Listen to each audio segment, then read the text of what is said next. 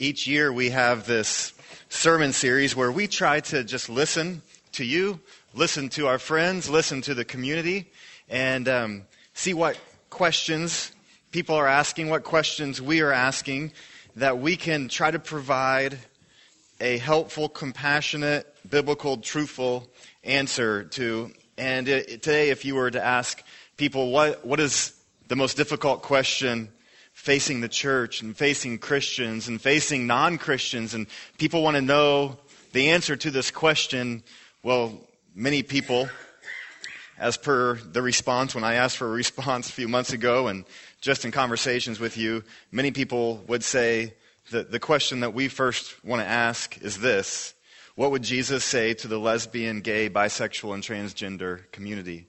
And if you've come today for the first time, we don't talk about this issue every Sunday. It's okay.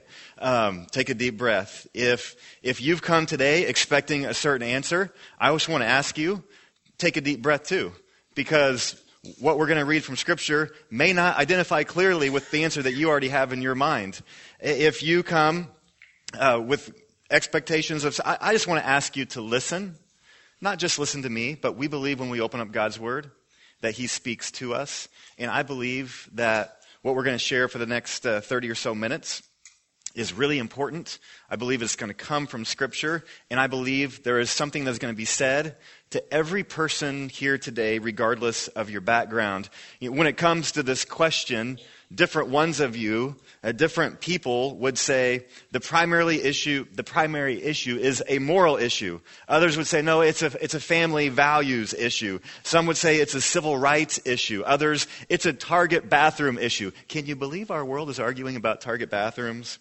Some would say it's a theological issue. Some would say it's a social issue. Some would say it's a political issue. But I think there's a really big problem that maybe we're not talking about enough. It's this many, many people in our country think that Jesus hates them. Many people at least think that Jesus' followers hate them. Let me, let me make my case for a moment. The greatest commandment in Scripture is love the Lord your God with all your heart, soul, mind, and strength. And the second commandment, Jesus says, is like it. Love your neighbor as yourself. God is described as love all throughout Scripture. The primary characteristic for Christians is to be love. John 3:16 For God so loved the world. The world will know Christians are Christians by their love. If you don't love one another, you don't love the Father. Just all throughout scripture, we see this these these four letters. Love, love, love, love. But that's not what many people have perceived.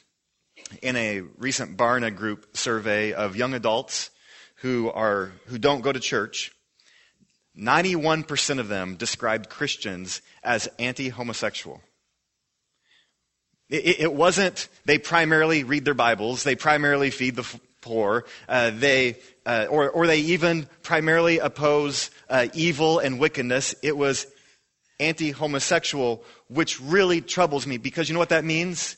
It means that 91% of people who don't go to church think that Christians are anti people. Not just an issue, but actually against hating a certain group of people. Church, that's a problem. 80% of churchgoers, by the way, describe Christians the same way. Do you see we have a problem? You don't want to know how to add to the problem? It's pretty easy. Our world is really great at this. What you do is you pick an extreme example from the side that you're opposed to. You pick the worst case scenario. I mean, you find the jerk of all jerks. I mean, you find uh, somebody who's really mean spirited, and you label that person as the norm for the whole group of people. And then, then you make statements that are stereotypical blanket statements, and, and you say things like, you know, the problem with those Christians is there a bunch of Bible thumping, homophobic, mean spirited people who only want to oppress us? Or you make statements like, you know, the problem with those gays. They're just a bunch of people trying to tear away at the fabric of our nation, and they are trying to drive this extreme political agenda. You want to know how to make this problem worse? Just do that. We're pretty good at it, aren't we? It's why there's so much angst and anger and hate going back and forth. There's never any simple thing, or there, there's, there's never any nuance. There's not even usually a face attached to those kinds of statements. You just make an extreme statement with blunt force. That's how you do it. We have a problem. In Luke chapter 18, Jesus tells this story. Verse 9 To some who were confident of their own righteousness and looked down on everyone else, Jesus told this parable. Two men went up to the temple to pray, one a Pharisee and the other a tax collector. The Pharisee stood by himself and prayed, God, I thank you that I am not like other people, robbers, evildoers, adulterers, or even like this tax collector. I fast twice a week and I give a tenth of all I get. But the tax collector stood at a distance. He would not even look up to heaven, but beat his breast and said, God, have mercy on me, a sinner. I tell you that this man, rather than the other, went home justified before God. For all those who exalt themselves will be humbled, and those who humble themselves will be exalted. When unchurched people look at Christians, do they see the first guy or the second guy? According to the Barna Group, too often they're seeing the first guy. Now, to be fair, does the media make this worse? Oh my goodness, yes. They do. The media makes everything worse. It's why we will be talking about Usain Bolt for decades. And yet, what was the lead story every night? A bunch of idiot swimmers, you know, vandalized a convenience store and then made a stupid lie about it. Thank you, media. We really wanted to know that every night. And all the, I mean, the media makes all of those things worse. They blow them all up and make a big deal. So yes, the media has made this issue way worse. Have politicians made it worse? Yeah, they have a pretty good habit for doing that. Have people on the extremes made it worse? You know, the Westboro churches of the world with, you know, a, a, bombastic preacher who, you know, preaches anger and hate and there's nothing in the world you can do to stop him from saying those things. And there's nothing in the world you can do to keep the media from always covering that church of a, a few dozen people that's completely insignificant in the grander scheme. There's nothing you can do to stop it. And yet that's the voice of the church. And on the other hand, there's people who would say, that is not the voice for our community, yet that's the only one that's ever heard. So yeah, all of those, all of those things can make this worse. But let's not completely let ourselves off the hook because here's what I know of humanity. I know this. I know that if one person has one healthy, caring, compassion, compassionate relationship with one other person, it can completely change that person's entire perspective of not just that person, but that group of people. So it tells me that we don't have enough of those relationships. So we can't just let ourselves off the hook there. So what can we do about it? I think we can all say that we have a lot to talk about. We can all say we have a problem here. And this morning, if you leave with three words, make them these. Grace, truth, love. Three words. And when it comes to grace, my friend Caleb I knew a little bit in college, and he and I become better friends the last couple years through some book writing stuff and some preaching stuff. And uh, he's been very kind to me. But he um, he wrote a book, and uh, I just wanted to, you to see just a short snippet of his story because he found out that grace can be very messy. My name is Caleb. If there's one thing I've learned in life, it's that sometimes grace can get messy.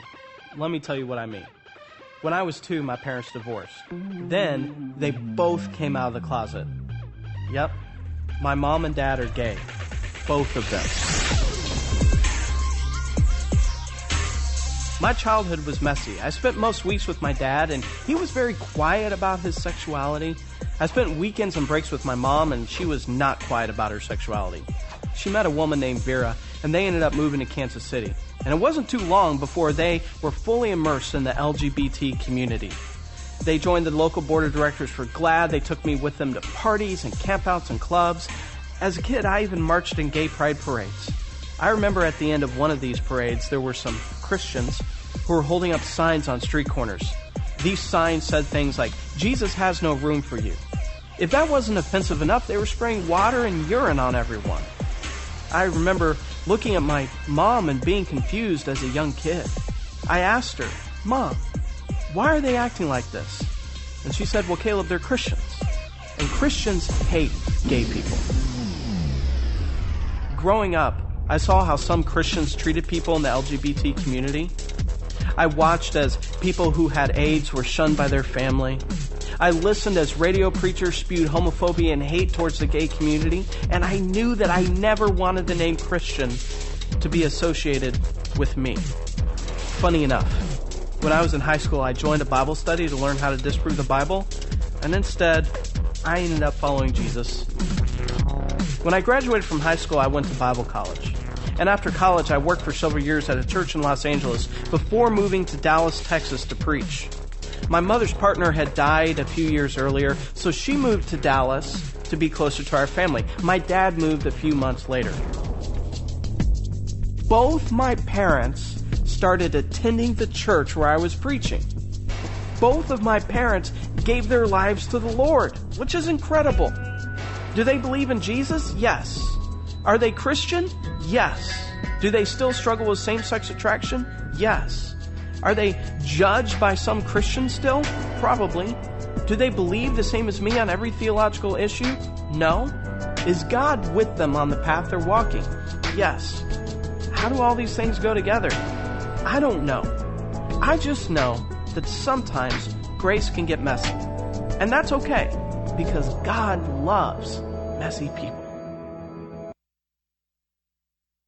I love Caleb and I love his story. Um, and uh, I want to encourage you. We I actually bought several of his books to put in our library. I would encourage you to check one out and to read it if you are interested at all uh, in pursuing more of his story and what he teaches, which is which is great.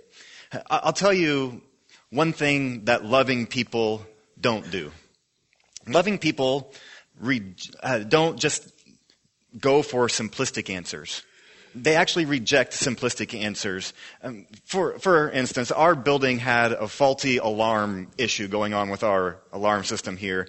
And uh, Dave and Linda um, were trying to deal with it. I know they ended up in a meeting uh, with somebody from the alarm company, and uh, and they they started to work some of the stuff out. But I know exactly what Dave did not want to hear during that meeting with the alarm company person. After we're having all these problems, and we've done all this troubleshooting on our own.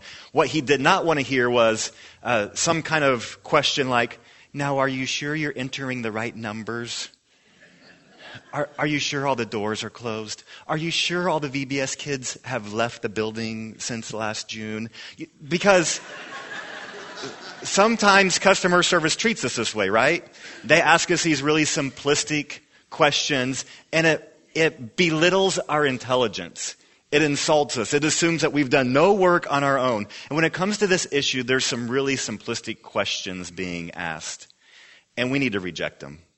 Think of all the times that Jesus was asked some kind of question that would kind of corner him into a trap. You know, should we pay taxes or not was one of those loaded questions. Jesus refused to answer those simplistic questions because he knew it would hurt people. And ultimately, he knew that they were trying to trap him with a question. And it wasn't just about an issue. This whole thing isn't just about an issue. This whole thing is about people. We're not talking about an issue. We're talking about brothers and sisters and friends and parents kids, neighbors. We're talking about people, so it has to be personal. Every one of us is impacted personally on some level with this. I'm talking about a college roommate of mine, and I love him. I care for him. Don't make fun of him. I want the best for him in his life. And we're talking about people you know and you care about. This issue is personal because we're talking about people. Uh, my friend Ben, who preaches out on the East Coast uh, area, uh, was asked by somebody, she said, I'm gay. Would I be welcome at, at that church of yours? And people are asking questions like that. And he gave her a hug and answered in a, in a great way. But if people are asking that question sincerely, I just want to speak to the church for a moment.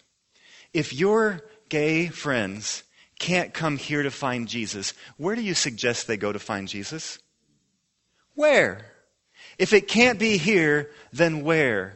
So that means that we have to be the most loving, compassionate, kind-hearted, welcoming people on the face of the planet. Let that be said of us. We don't, we don't turn away people at the doors who come struggling with anything. If that were the case, none of us would be in here today. Because we all come with our stuff. No, we welcome anyone here to find Jesus who then takes us by the hand and leads us down the road to follow him. Our first call is not to fix someone of all of their stuff. We can't fix anybody. Jesus is in that kind of work.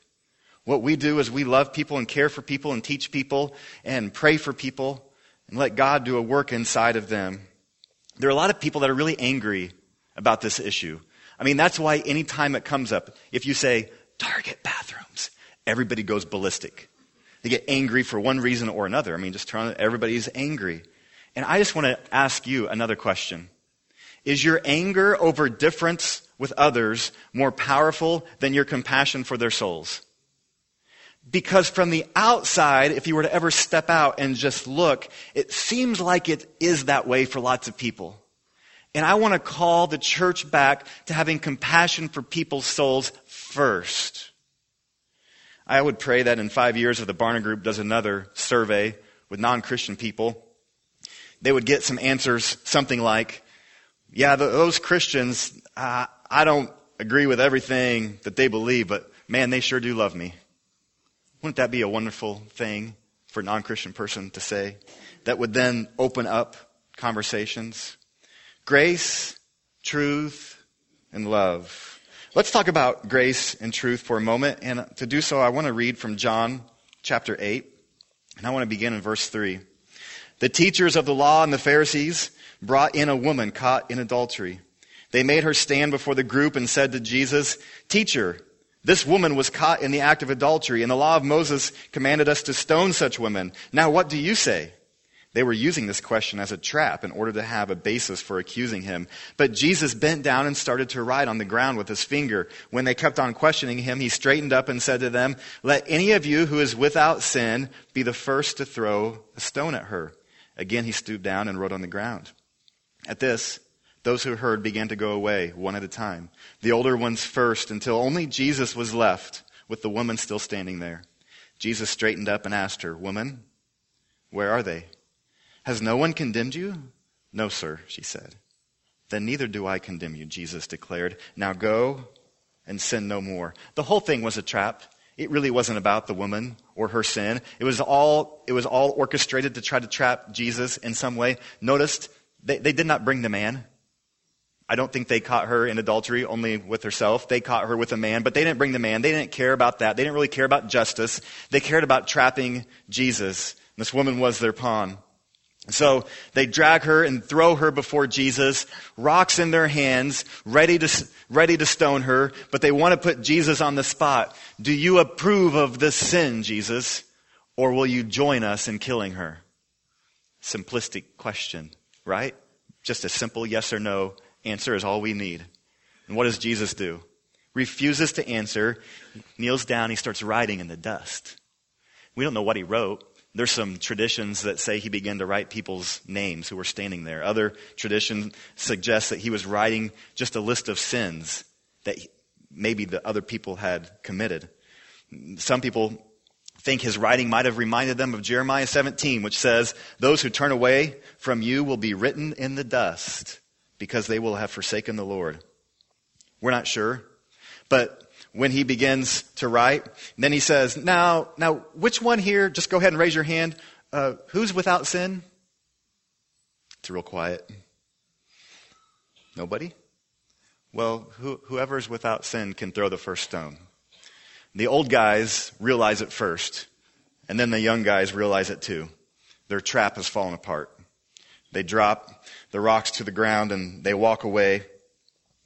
And then Jesus, who, by the way, is the only one who could have deserved to have thrown a rock, obviously isn't going to.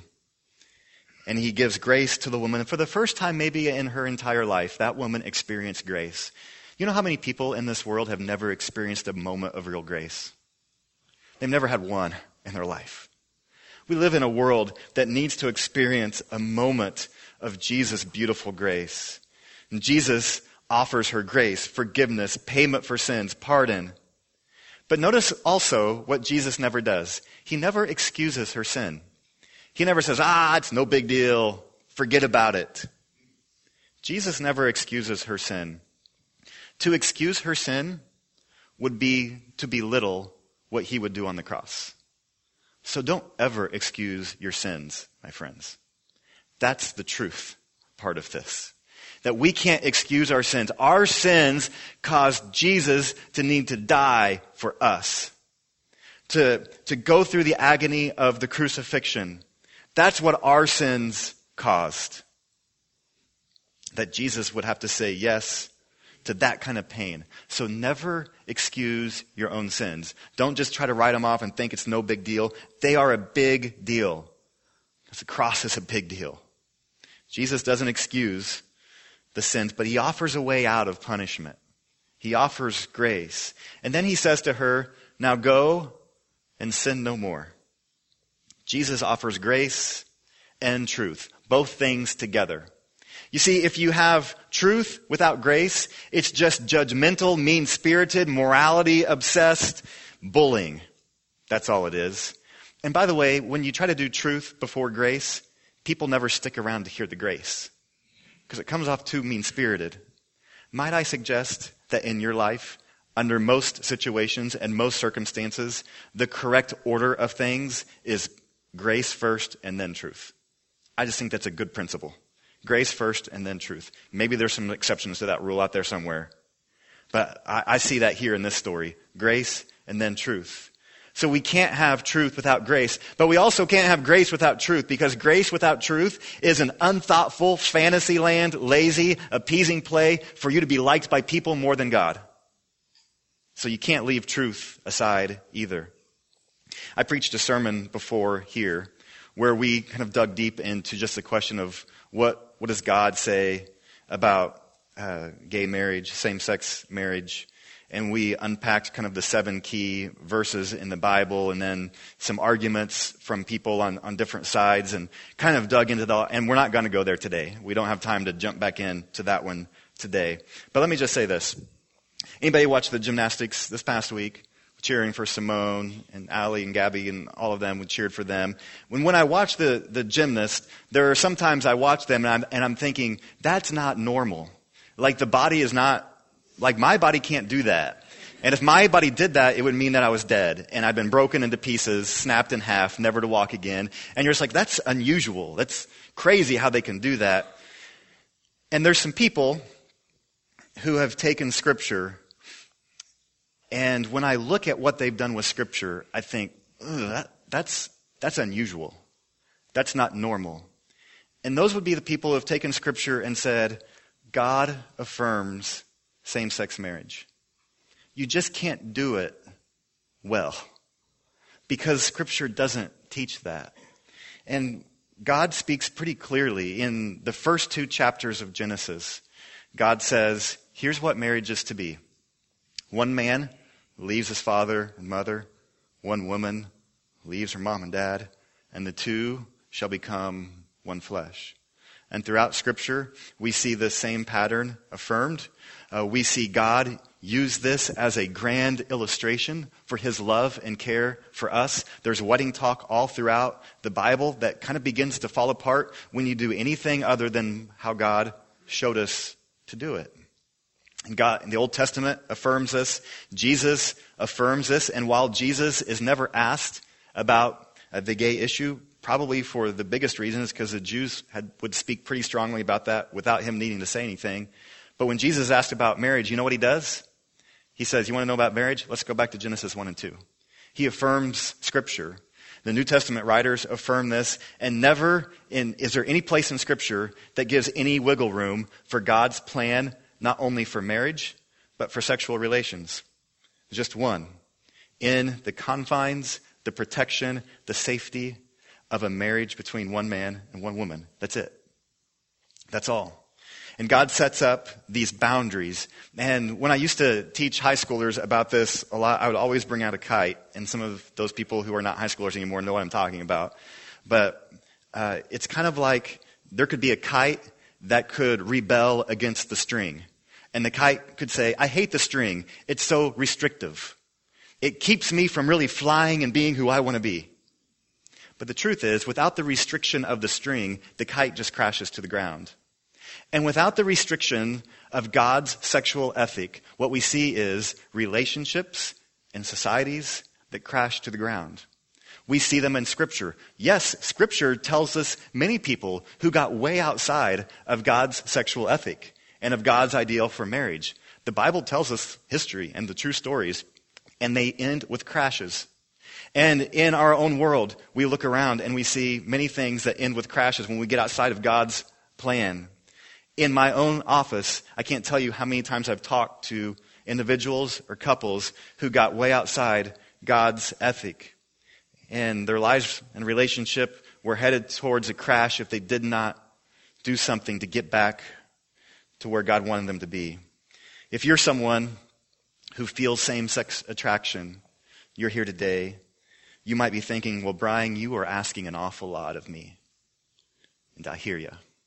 I am. I, I want you to know that I understand what we're asking feels really difficult.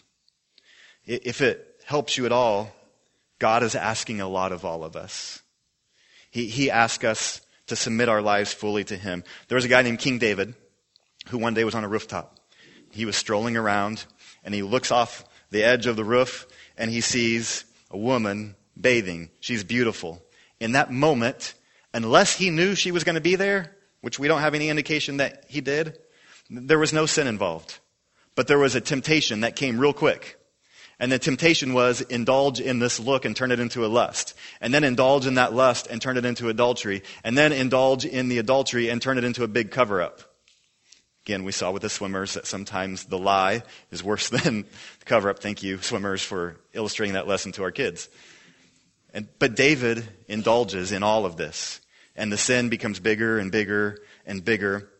And in that moment in his life, which thankfully for David was not the norm for his whole life. But in that season, a fairly long season of his life, you could say that David had an orientation towards heterosexual immorality, towards adultery, towards any woman he saw and thought was attractive. He had an orientation to sleep with them.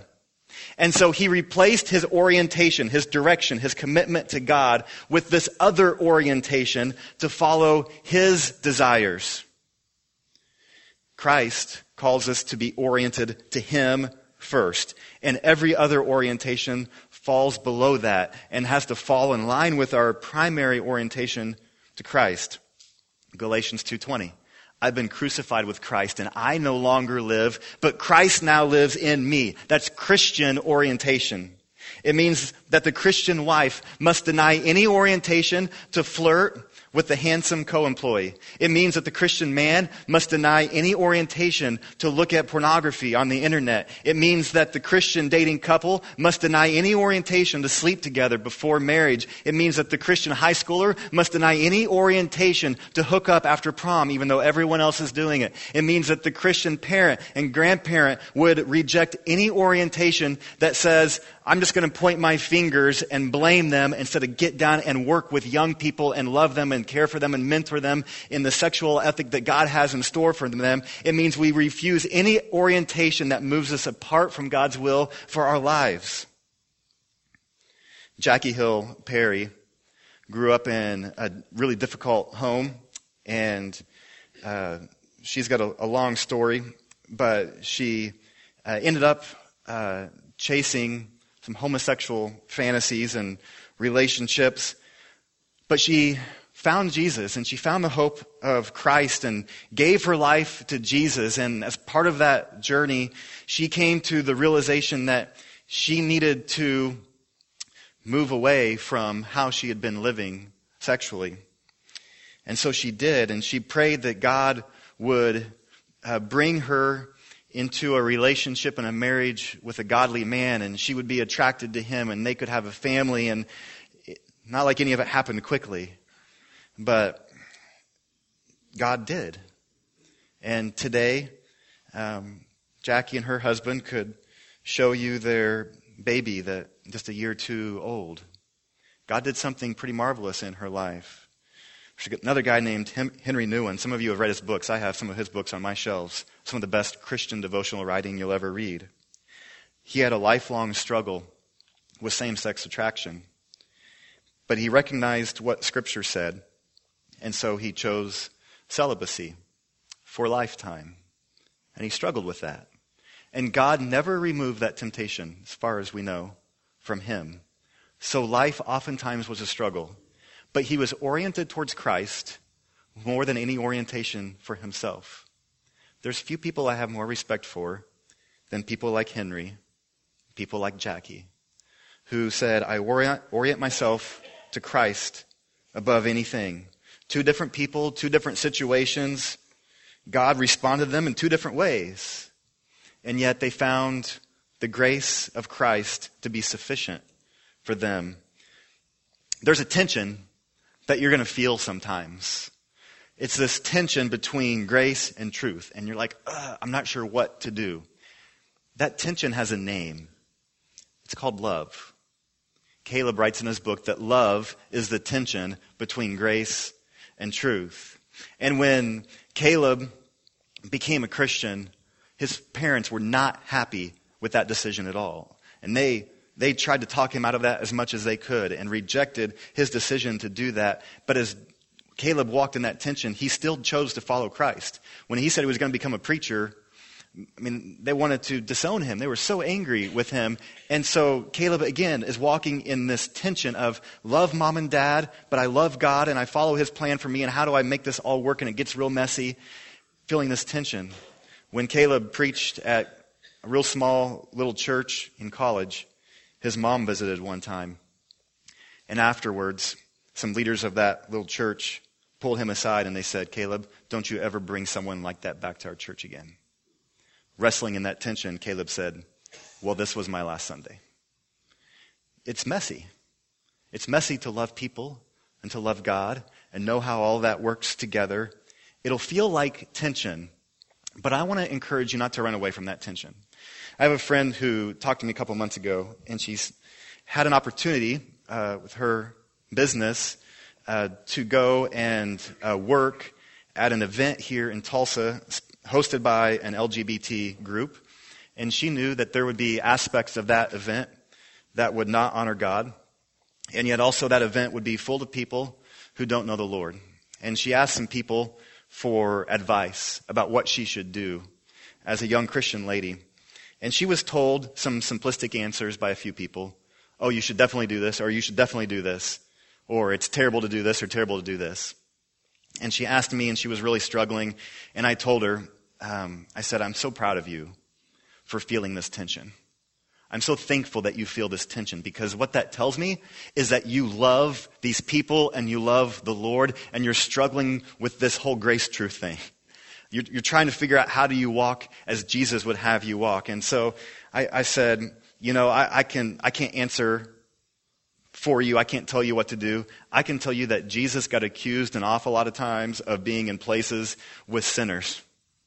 And I said, But I know you're not Jesus, and you may not be that strong in this moment, and you've got other things to consider. No situation is exactly the same. So I just listed a bunch of questions that she ought to ask before she made her decision. And she did. And she continues to have a witness to a group of people uh, who need to know the Lord and who need to know God's grace. But that's not easy, it's messy because our lives are messy.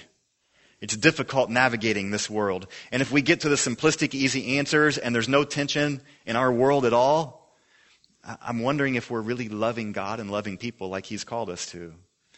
If you know people, I'm sure you do, with different beliefs than you, I want to just offer you some counsel that hopefully can be just super practical.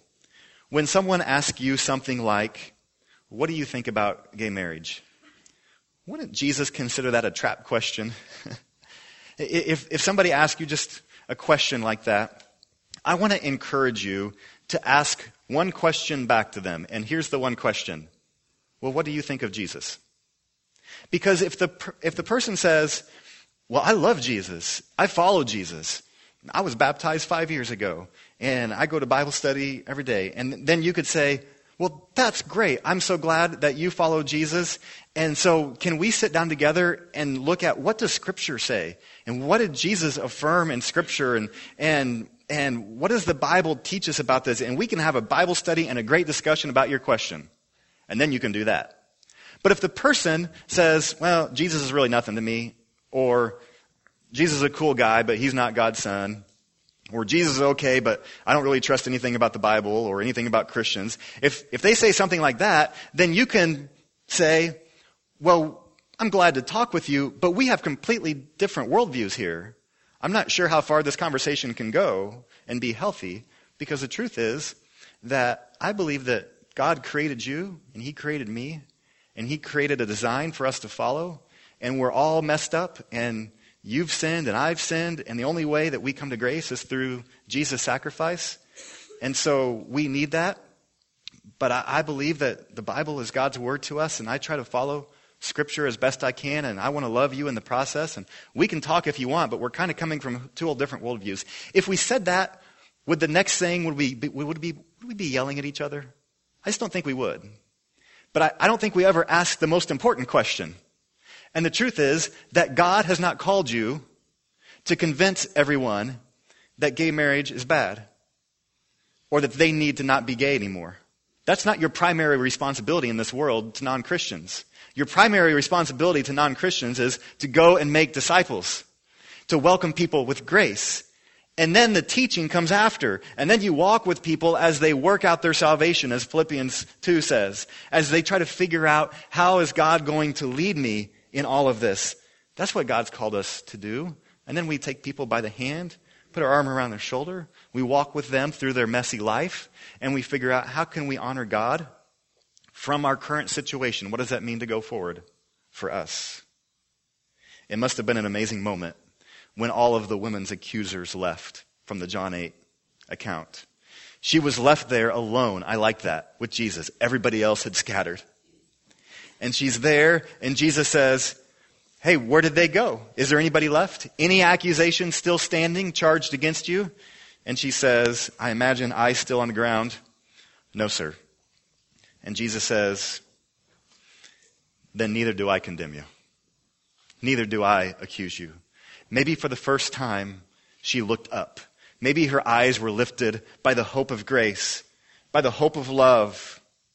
If you sit here today and you are one who struggles with same sex attraction, I want to thank you for coming today. I know it must have been tough. And I'm, I'm thankful that you came and you listened and if you hear anything today, I pray you know that God loves you and He cares for you. And He sent His Son, Jesus, to die for you. And we love you too. And we want to care for you and help you on your walk. And we want you to know Jesus as well.